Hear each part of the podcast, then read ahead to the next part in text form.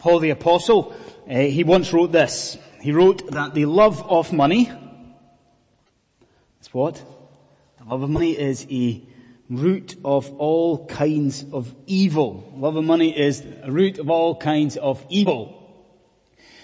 Well, if ever there was a verse, if ever there was a phrase that kind of stands in opposition to the place where we live, Surely it is that phrase we've got there. If, as we said, what was that, a couple of weeks ago, if London is the capital city of loneliness, then surely it is also the epicenter of greed. Is it not? Consider it, our uh, skyline is dominated by the Shard, uh, a Qatari owned oil funded monument to wealth and our housing market destroyed by overseas billionaires. Even the place around here where we gather to worship tonight, the financial center, a place that is renowned for its lack of scruples when it comes to making a quick buck. London is the epicenter, the epicenter of greed. Well, in the words of uh, Solomon, uh, there's nothing new under the sun is there? Because as our city struggles with wealth, so did Israel eh, in the time of King Solomon. And friends, as he speaks to the people of Israel here in these verses, let me say to you, there is not just a word in this for the oligarchs and the hedge fund managers of London. No. As Solomon speaks here, there is a message, I believe friend, for you. There's a message for me, for every one of us in here about finance. A message uh, about money. There are lessons here tonight about greed. So I would ask you to please turn with me to Ecclesiastes uh, chapter 5. If you're using the church Bible, it's page 500 and, uh, no it's not, it's page 671. Uh, Ecclesiastes 5 from verse 8. Before, let's do something uh, slightly uh, unusual. Before we launch into this portion of scripture, can I see just a word or two about the structure? It, it, it, not just because it's an interesting structure to this portion of scripture, but I think it is helpful for us to understand what God is saying to us if we consider how this is structured. Now, I'll put it like this. If we're reading, if you are reading a novel at home, where does the climax of that novel, the apex, the high point of the novel, where does it always come? You're reading a chapter, you're reading a book, what are you waiting for? Where does the, where does the climax come? It comes at the end of the book, doesn't it? That's the high, that's yeah, obvious. You know, that's the main point. The apex comes at the, the end. Well, what we've got to appreciate is that new, or rather Near Eastern writing, and, and, and scripture in particular, is very often different to that. What do I mean? Let's take the Channel Tunnel as an example. Maybe you can remember, hope I've got this right, maybe you can remember how the Channel Tunnel was built. You started off with two big drilling machines, didn't you? One in England, I presume, in Folkestone perhaps. The other drilling machine starting in Coquelles, I think, in France. And what happens? These two drilling machines, they drill and they're moving together slowly but surely and eventually they meet in the middle. That's how scripture very often works. Do you see it? That actually often in scripture we start at either side of a portion of God's word. That what we do is we work inwards and eventually what do we find in the middle? We find the apex. We find in the middle the climax. Not at the end of a portion of scripture, but smack bang in the middle. Now, uh, maybe that's interesting, but is that all it is? No. Why am I telling you that tonight? Because that's how this particular portion of scripture works. And I know it's your Sunday night, but humor me, humor me as I, as I just point it out to you. Would you, would you look at this with me? How does it begin? Look at verse 10 of chapter 5. What, what's it about, verse 10? It's about somebody who's not satisfied. Right, isn't it? That's what it says. Somebody's not satisfied. So that's the beginning. Right, what about the very end? Go to the end to verse 7 of chapter 6. Turn over. Verse 7, chapter 6, the end. What's that about?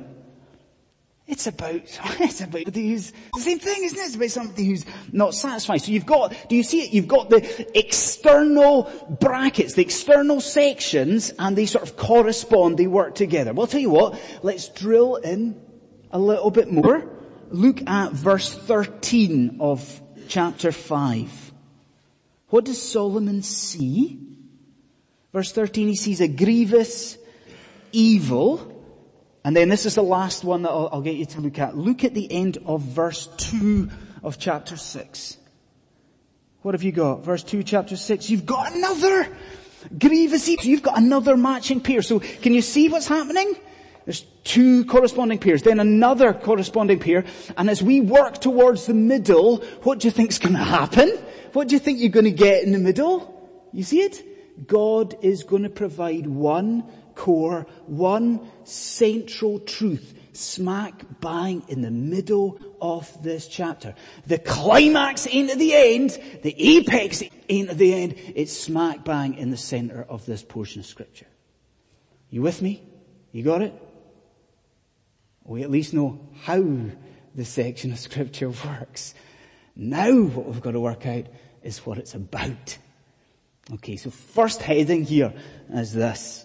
We see here that greed, it halts our satisfaction in life. So greed halts, it stops our satisfaction in our lives. So what do we mean by that? Okay, let's, let's get into this. We've seen that the external sections, they deal with a lack of satisfaction, okay? But let's be more exact than that. Because what's clear is that it's a satisfaction or a lack of satisfaction with cash. A lack of satisfaction with money that Solomon is talking about. In verse 10, he says that it's a wonderful verse, verse 10, isn't it? Solomon says, whoever loves money never has money enough. Isn't that a great verse? You see his point? There's not contentment. Money never ever provides you or me with contentment. But tonight, when I say that to you, aren't you sort of scratching your head thinking, well, in some ways we think it should provide contentment. Isn't that, there's something in us, isn't there? There's something, a part of our nature that thinks, well, yeah, I know that people say that money doesn't provide satisfaction, but, you know, we, we still go after it. We still think we're going to hit that magic number in our savings account, don't we? And if we can hit that number, we're going to be happy. Things are going to be fine. We're going to be content. And yet, God tells us here, it's not like that. Why does money not provide us satisfaction? Solomon's going to tell us a couple of things. First one is this. Money doesn't satisfy because as your income increases, so do your expenditures. Um, a close friend of mine uh, phoned me uh, a couple of weeks. We hadn't spoken in quite a while, and so we, we chatted for ages on the phone. And uh, it's funny, my, my friend uh, took this opportunity to moan to me on the phone and to moan about his financial predicament at the time. Um, we spent an awful lot of time together as students, and if you've been a student in the past, you know what's true of most students. Students are skint, aren't they? Students don't have a lot of money. And uh, my friend was on the phone to me saying, nothing's changed. He's actually managed to land himself a really good job and he's got a wage packet and everything, but he's saying to me, it's, it's, I don't know where it goes, but it goes, and he's left with very little exposable income at the end of the day.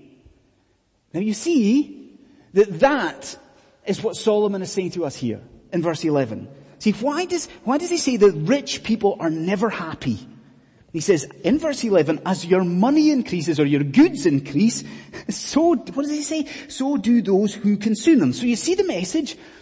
The richer people get, the more outgoings they have. And I'm pretty sure you know that that's true, do you not? What, what do the wealthy get? Get more money, of course. What else comes to people who are wealthy? Well, higher taxes come to those who are, who are wealthy. Isn't that true? And uh, more maybe demands from family, from their children. If they've got money, the children want the money, isn't that right? And, and maybe also comes from themselves. Because don't their own tastes increase?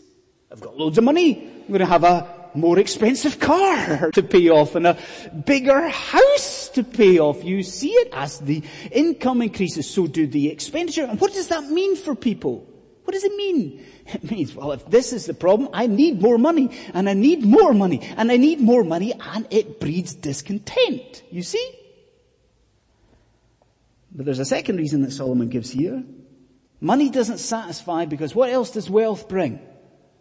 Solomon says it brings worry. The elders of the church in here had a Kirk session on Thursday evening. And if you know anything about me, you'll know that I like to have a short as possible Kirk session or Deacon's Court meeting. The quicker it can go, the better. But it wasn't like this on Thursday night, through no fault of anyone at all. The Kirk session went on a wee bit and I didn't get home till, I don't well after 10 o'clock. And the worst thing about this, of course, was that I had not had my tea. Okay? So there's me sitting down for my evening meal at 10 to 11 at night. Now you, you bear with me. You know what it's like, don't you? If you do that, if you eat very late at night, what happens? Three o'clock in the morning comes, you know, four o'clock in the morning comes and you're staring at the ceiling unable to sleep. Isn't that, I'm sure, your experience too? Uh, well again, friends, that is what Solomon is, is saying here. Because in verse 12, if you look at it, you'll notice he draws a contrast between different types of sleep. Now on one hand he speaks of this poor laborer. So we're talking a, about a guy who's maybe not even hitting minimum wage. Okay?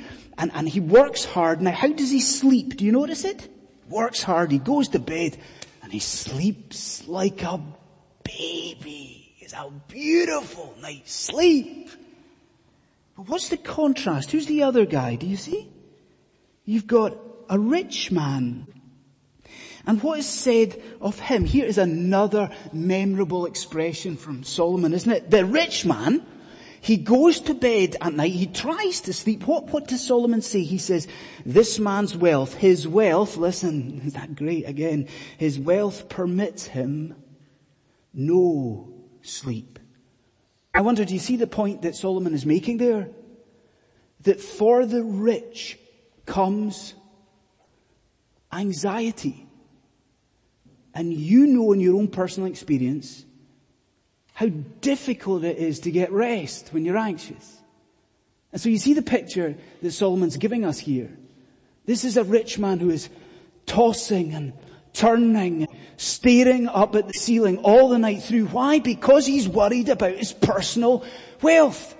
Like what is, what is Brexit going to mean to, to, to my pension pot? What is Donald Trump's presidency going to mean for world markets? What's the, is this pound, is it going to continue to devalue like this? You see, he's, he's stressing out. He, he cannot sleep. Friends, do you do you see the message from both of these points here? Greed is a, is a terrible thing. When we're greedy, what happens? Unhappiness happens. We become dissatisfied with life. Let me bring this into the room. And let me please bring this to your door. And to do that, I would ask that you think about this. Marketa and myself were talking earlier on. Marketa wasn't sure this morning if there would be a Christmas message in the, the congregation today and uh, she arrived and the message was on hell, which perhaps was not all that Christmassy. But would you consider for a moment how timely this message is here? I mean, consider what happened last week. Do you remember? The Western world last week went mad for Black Friday. And you see from that date all the way through to Christmas and, and, beyond Christmas, isn't it fair to say that what we are in just now is the season of greed? Isn't it? And everywhere we go, everywhere we walk in the city, every shop we pass, just all of this temptation for materialism. Isn't that right? You, can't put on your TV, you can't switch on your computer for sidebars and adverts and Facebook. All of this temptation saying to you, you need more. You need more. You don't just need to buy presents for other people. Come on, you need, to see it? This is the season of greed, the season of temptation for us. Friends, can I remind you what your Savior, the Lord Jesus Christ, said to His people in Luke chapter 12? He said to us, be on your guard against all kinds of greed. Isn't, isn't that a message for, for us as a church going into Christmas? Be on your guard against all sorts of greed. Friends, we need to take, we need to take hold of that, don't we? That through concerted prayer, that we watch the materialism of our hearts, that we watch our attitude to finance at this time of year. Why? What does God say here? What is the message here? Greed will never, ever, ever satisfy your soul. Second thing that we see here, a second heading is that greed halts not just satisfaction, but it halts enjoyment of life. Greed stops or it halts uh, enjoyment in life. Let's return to the idea of the channel tunnel, channel tunnel drilling machines. So we started at either end of this section, or either end of the channel tunnel. And we've drilled in, we've seen two sections with man message. Let's drill in a little bit. What happens? We see another two sections of this portion of scripture that are linked. Now, in these two sections, what Solomon does is he shows you, I was going to say he shows you a couple of examples. Do you know actually what Solomon does here? The next two sections, he shows you two men. He shows you two men. Each of these men have a lesson to share. So who are these men? Okay, who are these, these men? the first man, the first man, the first man could be a Scotsman. If you didn't know it uh, before now, let me tell you that Scotsmen have a reputation for being rather miserly with their cash. Scotsmen have a reputation for being tight with their money. Actually, in particular, Rob McLeod is to be watched because Aberdonians in particular uh, have a, a reputation for their, for their meanness. Uh, well, this man here, this man that Solomon shows us, he could be a Scotsman.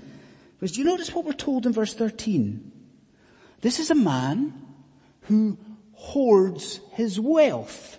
Now, now let me just pause and make sure that we don't have this wrong. So the man in question is not a man who is merely careful with his cash. This is a man who goes beyond that.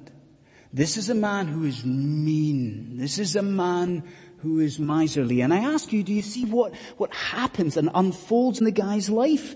Solomon tells us that this mean man, this Scotsman, if you like, he loses it all some financial misfortune or other hits his life, the guy dies, he leaves absolutely nothing. But you know what I find really interesting here is how Solomon describes his life. Look what he says about him in verse 17. What a, what a thing to say. It says that this man's days were dark. See, do you see what he's saying? Like such was his meanness such was his horrible attitude to cash that a sort of gloom, you know, a dark cloud encompassed the entirety of his life. So that's our first man, our Scotsman. But there's another man here as well. Now, in Near Eastern writing of the time, and uh, yeah, in Near Eastern writing at the time, there were three things that all people everywhere in the Near East, three things that everyone wanted to attain and uh, to have. Three things. There were these. Everyone wanted prosperity. Alright, that's fairly self-explanatory. Everybody at the time, they wanted some sort of wealth. Prosperity. That's the first thing. Second thing that everybody wanted was longevity. Okay, again, fairly self-explanatory. Everybody wanted to live a long and healthy existence. Third thing was that people wanted progeny. They wanted offspring. They wanted a family. You got it? Prosperity, longevity, a family. Three things that they wanted. Do you notice what we're told about this second guy? If you look to chapter 6 verse 3, what, what's this guy's situation? We're told, we're told that he has a hundred children. I, I don't know where to begin with that. Struggling with three. This guy had a hundred children. We're told that he lived a long life. On top of that, we're also told that this guy was prosperous. Do you see the idea? This is a guy who had it all. You know, from a Near Eastern point of view, you look at this guy, this guy's got everything. This guy's got absolutely everything you could ever want. And yet, what are we told about him? What is the problem? We see that just like the first man, this guy too is unhappy.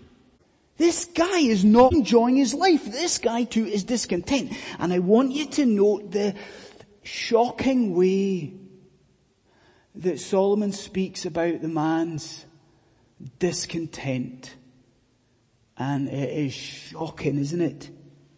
He says that a stillborn child would be better off than this man. A stillborn child. Now you see what he's saying? That though the child, yes, that he too is in darkness, at least the stillborn child is going to be at rest. Whereas this man in his discontent, despite all of his wealth, despite everything that he has, he just continues and continues and continues in his gloom. Friends, I'm asking you, do you see the point? Do you see the point from both of these men here? It is the same. Solomon is speaking against present discontent. He's saying that unhappiness with the here and now, a discontent with the here and now. What does he say? What connects these two? That that present unhappiness is a grievous evil before God. So let me bring this again to your door. I want to ask you this question. If we were to speak to the people in your life and if we were to ask them about you, what would they say about you? Would they say of you, well that, yeah, that, that, that, that person, that you are always unhappy? Would people say that, yeah, that person is always moaning about their situation, always moaning about their material predicament? Would they say that of you? Like what about the first man that we're dealing with here? Does that sound actually very familiar to you? This idea of the Scotsman here? Like are you a person who is so cautious, so careful with their cash that you are straying way beyond prudence and you're straying into greed? Is that you? Or is it the second person? Does that sound a, a bit more familiar to you? That, that you, like he, are so concerned for what you do not have materially that you, like him, are not able to enjoy what God has given you today. Is that it? Friends, we mustn't be like this. We mustn't be like this. And you see why Solomon refers to that discontent as darkness, do you not? Friend, if we as Christians are ruled by greed, if we're ruled by this miserliness, what is it? Why is it darkness? What is that? Do you see that it is a type of death? And then our third and our last heading.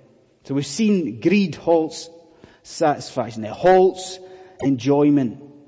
Third and last, much more simply, I just want us to consider the choice that we face.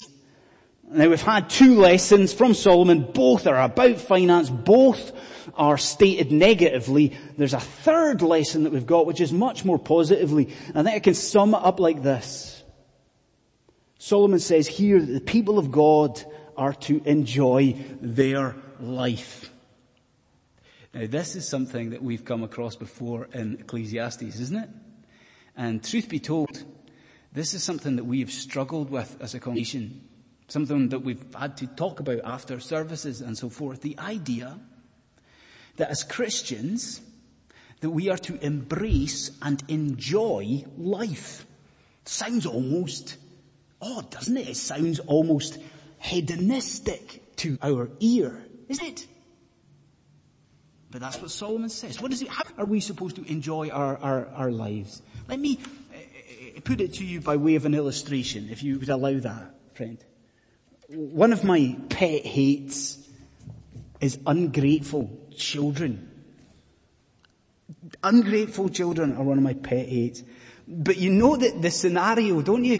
You, you go around a friend's house or your own house and you hand your children at dinner time their evening meal and what do the kids do?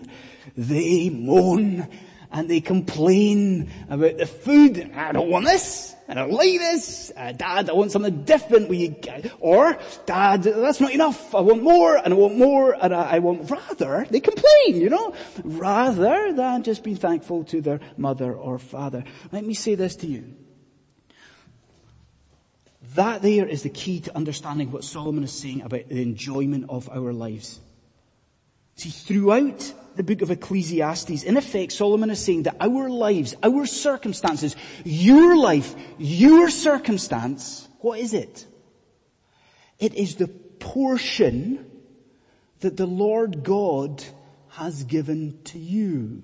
The portion before you. And what he's dealing with here in Ecclesiastes 5 is our necessary response to that. So how do we respond to what God has given us and set before us in our life? How do we, do we respond like the kids in the illustration? Do you see it? Like do we moan? I don't like these circumstances, Lord. I don't like what you've given me.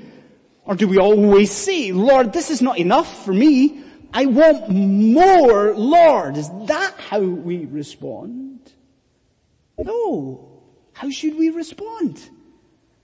We should respond with absolute gratitude, thankfulness to God, but, but more than that, we should seek to enjoy just what it is that God has given to us by grace. Do you see that?